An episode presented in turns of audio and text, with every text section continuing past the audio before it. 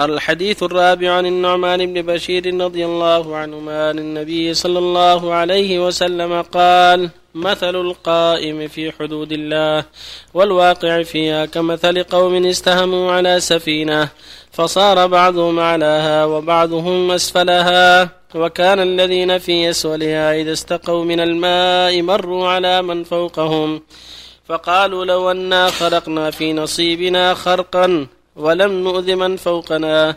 فإن تركوهم وما أرادوا هلكوا جميعا وإن أخذوا على أيديهم نجوا ونجوا جميعا. رواه البخاري.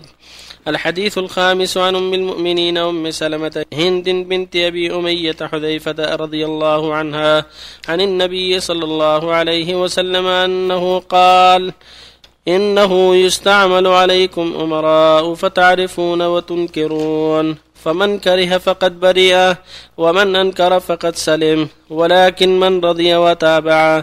قالوا يا رسول الله ألا نقاتلهم؟ قال لا ما أقاموا فيكم الصلاة. رواه مسلم. الحديث السادس عن أم المؤمنين أم الحكم زينب بنت جحش رضي الله عنها أن النبي صلى الله عليه وسلم دخل عليها فزعا يقول لا إله إلا الله. ويل للعرب من شر قد اقترب. فتح اليوم من ردم يأجوج ومأجوج. مثل هذه وحلق بإصبعيه الإبهام والتي تليها. فقلت يا رسول الله أنهلك وفينا الصالحون.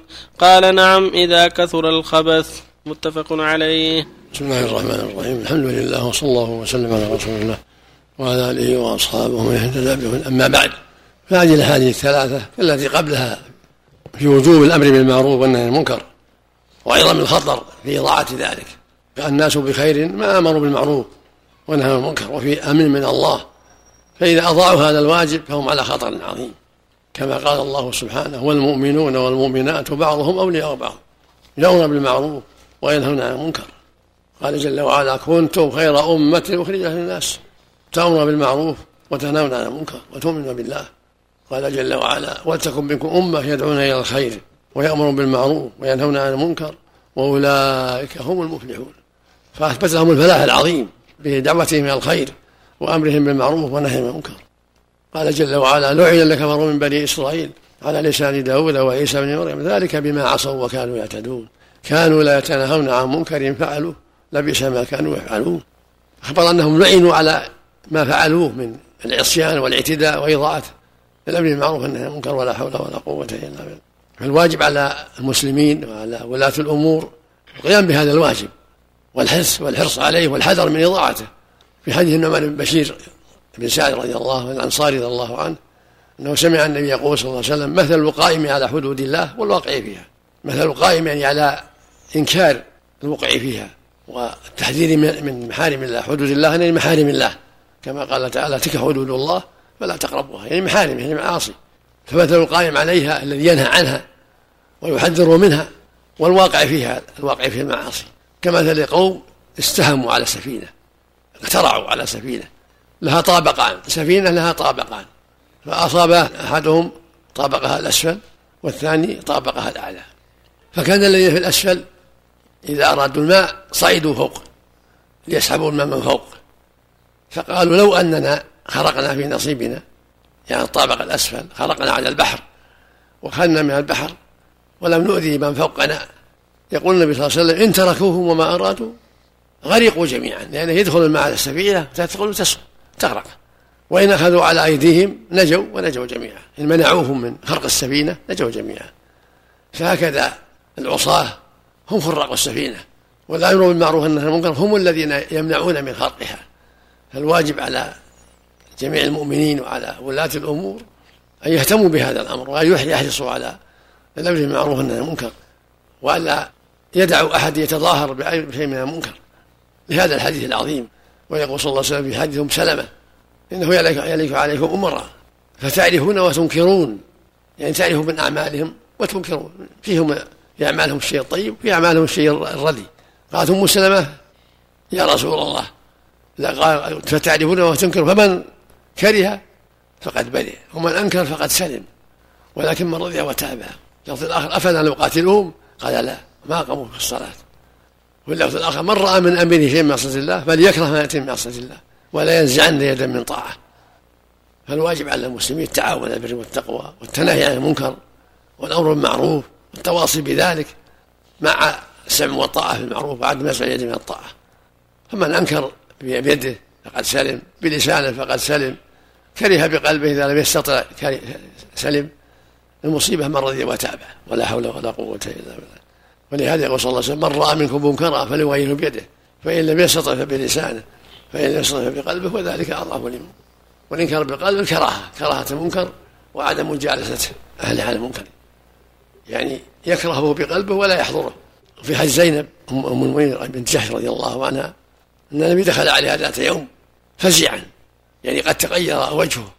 يقول لا إله إلا الله. ويل للأعراب من شر قد اقترب. فتح اليوم من ردم يأجوج ومأجوج مثل هذا وأشار بإصبعيه السباب والتي تليها الوسطى. فقالت زينب يا رسول الله أنهلك وفينا الصالحون قال النبي نعم إذا كثر الخبث. نعم إذا كثر الخبث. الخبث الشر يعني المعاصي. فهذا يدل على أن المعاصي إذا ظهرت ولم تنكر هذه من أسباب الهلاك العام. ولا حول ولا قوة إلا بالله. وفق الله الجميع ولا حول ولا قوة إلا بالله. الإنكار باللسان الإنكار باللسان تقول هذا هذا يجوز اتق الله فلان هذا لا يجوز لك. اتق الله راقب الله هذا الإنكار باللسان. وباليد إذا كان مالت ملاهي تكسرها صورة تكسرها اجتماعا على باطل تفرقهم إذا كنت تقدر مثل صاحب البيت مثل رجل الحسبة مثل الأمير اللي لهم قدرة. علامة الساعة. نعم من أعظم أشراطها.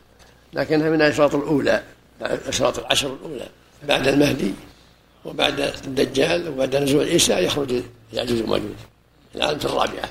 في وقت المسيح مريم والدجال يخرج يأجوج وماجوج وهم من كل حدب ينسلون من جهة المشرق. نعم. إذا أنكر بقلبه ولم ينكر بلسانه ولا يده هل هو بريء من الإثم؟ إذا كان عاجز نعم إذا عجز عن اليد واللسان برئ أما إذا كان يقدر ما يبرأ. الشر الذي اقترب. إيه. ما هو الذي حذر من النبي صلى الله عليه وسلم؟ خروج يأجوج ومأجوج وخروج الدجال. هذا هذه الشر قريبة. الدجال شر ويأجوج شر. وانتشار المعاصي شر. كلها شر. كثر أحسن الله إليك حلاق اللحى يبنى ويسرى. فهل ينكر على كل حالق لحيه أم كل بحسبه؟ ما سمعت الحديث من رأى منكم منكرا فليغيره بيده فإن لم يستطع فبلسانه كلنا حسب طاقته. الامير له شان والعالم له شان. ورب البيت له شان والجيران فيما بينهم له شان كل على حسب طاقته. الله الشيخ بالنسبة إذا كان الشخص مريض في غيبوبة ولا يعرف من يزوره هل يزاره صلى الله عليه وسلم؟ ما أشوف له فائدة لأن المقصود من الزيارة التحفي عنه وسؤاله وإناسه هذا ما فيه فائدة إلا الدعاء له لأنه إذا زرته يعقل يأنس بك ويرى أنك يستهتم به وأما إذا كان ما يشعر ما في الفائدة ما فيها غير موجودة ما يبقى إلا الدعاء له بالعافية والشفاء. الدعاء بظهر الغيب نعم بظهر الغيب نعم القراءة عليه. إذا قرأ يستهوى أما إذا قرأ معروف آخر. غير الزيارة. يرجع إن شاء الله. ويرجع الخير